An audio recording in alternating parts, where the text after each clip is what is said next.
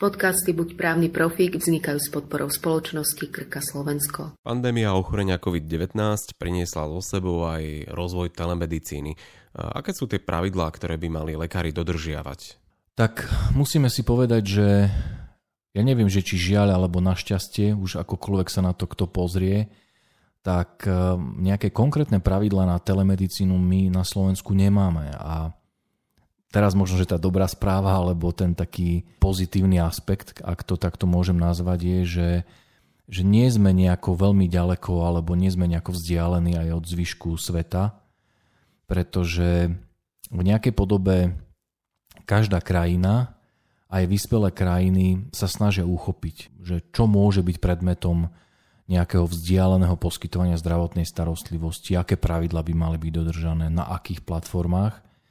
To znamená, že to, čo si kladieme ako pred seba my, ako otázku, že ako to robiť a že či to vôbec môžeme robiť, lebo aj to sa nás klienti pýtajú, že môžeme poskytovať, ja neviem, zdravotnú starostlivosť cez čo viem, cez Zoom, alebo cez Webex, alebo cez Skype, alebo cez WhatsApp napríklad, tak takéto otázky jednoducho sú na stole aj v možno, že aj v ďaleko viac rozvinutých krajinách, čo nechcem tvrdiť, že sú v takej istej ako keby pozícii ako Slovensko, ale nie je to nejako komplexne vyriešené ani v zahraničí. A teda môžu poskytovať starostlivosť týmto spôsobom? Ja si myslím, že môžu a aj akože múdre hlavy aj v zahraničí, napríklad čo ja viem, VHO alebo tie rôzne profesné a odborné organizácie aj vlastne v zahraničí, či v Spojených štátoch, alebo aj v rámci Európskej únie, tak oni tak zhodne vlastne poukazujú na ten moment, že podstate či chceme alebo nechceme, tak e, poskytovanie zdravotnej starostlivosti na diaľku, ono v niektorých tých e, momentoch sa stáva nevyhnutným, pretože nie všetci pacienti sa napríklad vedia osobne dostaviť na nejaký, a nechcem povedať, že zákrok, ale na to, aby získali nejakú tú službu od lekára. Aj tých lekárov stále máme menej v podstate zdravotníckých pracovníkov. A ja nechcem povedať, že teraz to, že máme lepšie telefóny alebo že máme lepšie počítače, že to nahradí hej, toho lekára, že to vyrieši, že cez telemedicínu ako keby tento handicap prekonáme. Ale aj VHO, aj tie odborné organizácie v podstate sa v určitom bode tak zhodujú, že to, čo nám dneska technológia ponúka, tak môže istým spôsobom e, nejakú tú nedostupnosť zdravotnej starostlivosti možno, že trošku vyrovnávať. A teraz je len podstatné si povedať, že kde to možné využiť je a kde už ako keby by sme mali byť opatrní. Takže ako je to vlastne s tým, aby bolo všetko dodržané a na čo by si lekári mali dávať pozor? Ja sa na to budem pozerať cez eh, taký etický statement Svetovej lekárskej asociácie, lebo ten je veľmi zaujímavý. A on je niekoľko rokov starý, ale budem sa na to pozerať aj očami takej slovenskej legislatívy, že či to niekde upravené je, či sú nejaké limity tak keď sa na to pozrieme najprv cez taký ten slovenský pohľad, tak e, ja som vlastne neidentifikoval nikde nejaký zákaz. Hej, že by štát povedal, že nie, nemôžete. Zdravotná starostlivosť len osobne. Pacient tam musí sedieť, ináč sa nedá, lebo budete postihnutí nejakou sankciou. A to je veľmi podstatný moment, pretože vlastne ústava Slovenskej republiky hovorí, že my ako občania, aj vlastne aj právnické osoby, ktoré nie sú v pozícii nejakého štátneho orgánu, že my môžeme robiť všetko, čo nám zákon nezakazuje. To znamená, že ak sa nenachádza nejaký zákaz alebo nejaká regulácia, ktorá by to nejako usmerňovala, tak v podstate to môžeme robiť, čo však samozrejme neznamená, že máme úplne voľné ruky, že tu môže byť džungľa. Že ja si budem proste e, ako lekár niekde na korze s pacientom volať o intimných veciach a všetci ma okolo budú počuť práve týmto narážam na podstatné upozornenie, že i keď ako keby nemáme nejaký, nejakú konkrétnu právnu úpravu, ktorá by hovorila, že pri telemedicíne musíte zachovávať takéto pravidlá, aj keď takéto niečo nemáme, tak sa na postup lekára a na to, ako má byť to vzdialené poskytovanie zdravotnej starostlivosti budú uplatňovať rôzne ďalšie pravidlá, ktoré už dneska máme a i keď neobsahujú čarovné nejaké kľúčové slovo telemedicína alebo zdravotná starostlivosť na diaľku, tak oni sa primerane vlastne budú ako keby uplatňovať aj na takúto formu zdravotnej starostlivosti. Takže to je ako keby tá prvá vec, že môžeme takýmto spôsobom postupovať, ale vždy musíme dodržiavať všeobecné pravidla. To všeobecné pravidlo z môjho pohľadu je to, že ako lekár môžem poskytnúť zdravotnú starostlivosť cez nejaký nástroj na vzdialenú komunikáciu, lebo to môže byť aj telefon. Pozor, hej, to nemusí byť len nejaká pokročilá technológia zdieľania obrazu, zvuku a tak ďalej. To môže byť aj telefon, však veď aj ten nám umožňuje komunikovať na diaľku. To znamená, že prvé základné pravidlo, ktoré je platné pri face-to-face zdravotnej starostlivosti, je, že v zásade môžem takto postupovať, ak viem aj pri vzdialenom prístupe k pacientovi dodržať zásadu lege artis. To znamená, že ja si vždy musím vyhodnotiť, dokážem tento výkon urobiť cez telefón, cez Zoom alebo cez Skype takým spôsobom, že ho viem urobiť správne a to, čo je to správne, to už je otázka medicínska. To je otázka naozaj ako odborného pohľadu na výkon a aj na pacienta, pretože aj to sa môže rôzniť. A druhá vec, e, základná, je, že tento spôsob nemôže pacienta nejakým spôsobom diskriminovať.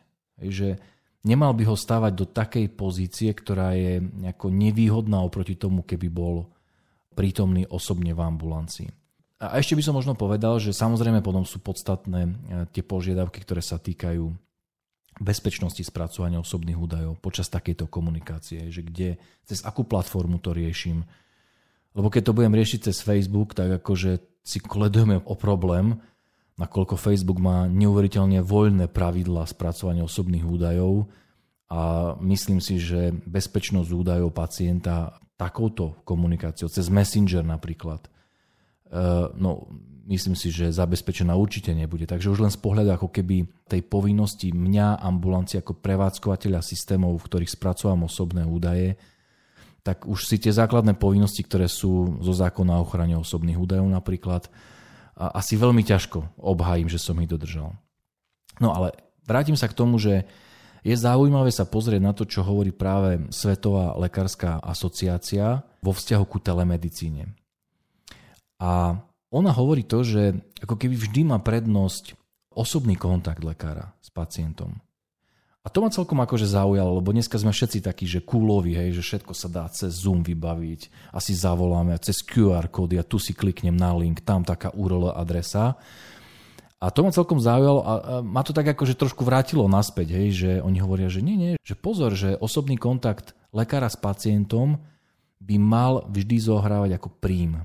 Druhá vec, ktorá tam zaznieva v tom etickom statemente je, že telemedicína by nemala byť využívaná ako nástroj na zvyšovanie nejakého pohodlia zdravotníckého pracovníka. Že ak ma vedie k využívaniu takéto metódy alebo spôsobu to, že mi to je lepšie, že môžem byť doma rozvalený v kresle a jednoducho z toho dôvodu, ako keby toho pacienta ja sa snažím dostať do tej pozície, že poďme si zavolať, nechoďte ku mne, zavolajme si, tak uh, tam akože dávajú taký red flag, hej, že pozor, že toto nemusí byť dobré, že to minimálne eticky môže byť nepriateľné. Čo uh, sa ešte hovorí v tom etickom statemente, že neodporúča sa, pozor, to, to nie sú akože ten statement, tie etické pravidla, oni nemajú povahu, že záväzné právne normy, ale sú zaujímavým takým, by som povedal, že ukazovateľom, že ako keby upozorňujú na tie momenty, ktoré by mali zohrávať nejakú úlohu pri poskytovaní zdravotnej starostlivosti. No a čo tam ešte je, že telemedicína môže byť zaujímavým nástrojom, akože aj, aj efektívnym, napríklad pri poskytovaní zdravotnej starostlivosti nejakým pacientom s chronickými chorobami, že ten lekár už toho pacienta pozná, on ho má vyšetreného, oni vedia o sebe, on má k nemu zdravotnú dokumentáciu. A pri určitých výkonoch, pri určitých konzultáciách naozaj nie je zmysel možno toho pacienta ťahať k tomu špecialistovi hej, dlhé kilometre, veď mnohí pacienti, e, ktorí nie sú proste v nejakých okresných krajských mestách, oni, oni musia cestovať. Takže niekedy naozaj je dobre, keď toho pacienta poznám, si s ním napríklad zavolať. Ako sa dá ošetriť to, že je tam ten informovaný súhlas napríklad, alebo e, tie ostatné náležitosti, ktoré pacient v ambulancii musí fyzicky podpísať? Je to možné urobiť dodatočne, alebo tým pádom, ak to bolo riešené formou telemedicíny, tak sa to už nemusí riešiť? Mm. Práve naopak, vlastne aj v tom etickom vyhlásení sa hovorí, že aj pri telemedicíne musia byť dodržané všetky štandardy, ktoré platia pri, e, pri poskytovaní zdravotnej starostlivosti. Čo v niektorých prípadoch môže byť problém, a hlavne v, v prípadoch, kedy by mal byť informovaný súhlas pacienta v písomnej forme. To si myslím, že nebude až tak úplne prichádzať do úvahy často, pretože náš zákon o zdravotnej starostlivosti on v podstate vyžaduje písomnú formu skôr pri vážnych zákrokoch, ktoré ani sa v zásade cez telefón robiť nedajú. Hej, tak akože operačný zákrok cez telefón neurobím. Takže k tomu úplne možno nebude až tak často prichádzať do úvahy, ale napadá mi jedna vec, napríklad predpis lieku, e, ktorý je na základe povolenia ministerstva, to je úplne čerstvá vlastne skúsenosť v rámci Slovenska, tak e, tam sa vyžaduje priamo v zákone o liekoch, aby bol súhlas písomný. To znamená, že ak ja by som predpisoval liek, ktorý má výnimku, keď to mám tak povedať, že má povolenie ministerstva, tak hoci ja toho pacienta nemusím fyzicky vidieť, lebo ho poznám, tak musím zabezpečiť, aby súhlas e, z jeho strany bol v písomnej podobe. Takže to môže samozrejme niekedy vyvolávať určité problémy. A určite by lekári nemali zabudnúť na to, že aj keď vyšetria pacienta takýmto spôsobom, všetko by malo byť zadokumentované v zdravotnej dokumentácii. Tak ako som povedal, všetky tie pravidlá, ktoré platia pri face-to-face zdravotnej starostlivosti, je nutné dodržať aj keď e, poskytujem zdravotnú starostlivosť e, prostredníctvom nejakých nástrojov telemedicíny. Takže áno, aj zápis do zdravotnej dokumentácie. Dokonca by som povedal, že môže to byť trošku problematickejšie, pretože okrem toho, že ten poskytovateľ vystupuje ako poskytovateľ, ako lekár, ktorý vlastne poskytuje zdravotnú starostlivosť, tak tým, že sa táto služba realizuje v nejakom online svete prostredníctvom nejakých elektronických nástrojov, tak sa na neho bude vzťahovať napríklad v určitých momentoch aj zákon napríklad o elektronickom obchode. Bude sa na ňo vzťahovať v určitých momentoch zákon o elektronických komunikáciách, ktorý napríklad vyžaduje tiež nejaké ošetrenie, vyhlásenie, hej, niečo, čo ja musím poučiť toho svojho klienta. Takže tam to môže byť v tomto bode komplikovanejšie, ale nie, nie je nemožné. Keď na to myslím, tak si tieto veci ako ambulancia viem ošetriť vopred a dá sa na to pamätať. Čo je možno aj taká výzva do budúcna, že ako náhle lekári videli, že aj keď tí pacienti nemôžu prísť osobne, že mnohé to obslúženie toho pacienta vedia urobiť cez e-mail, cez Zoom, hej, cez Skype alebo cez, cez telefón, tak e, to by sa malo možno e, prejaviť aj v tom, že si pripravia ako keby tie postupy vopred aby vlastne tie hlavné rizika alebo tie hlavné výzvy si ošetrili, lebo dá sa to, len na to treba vopred myslieť.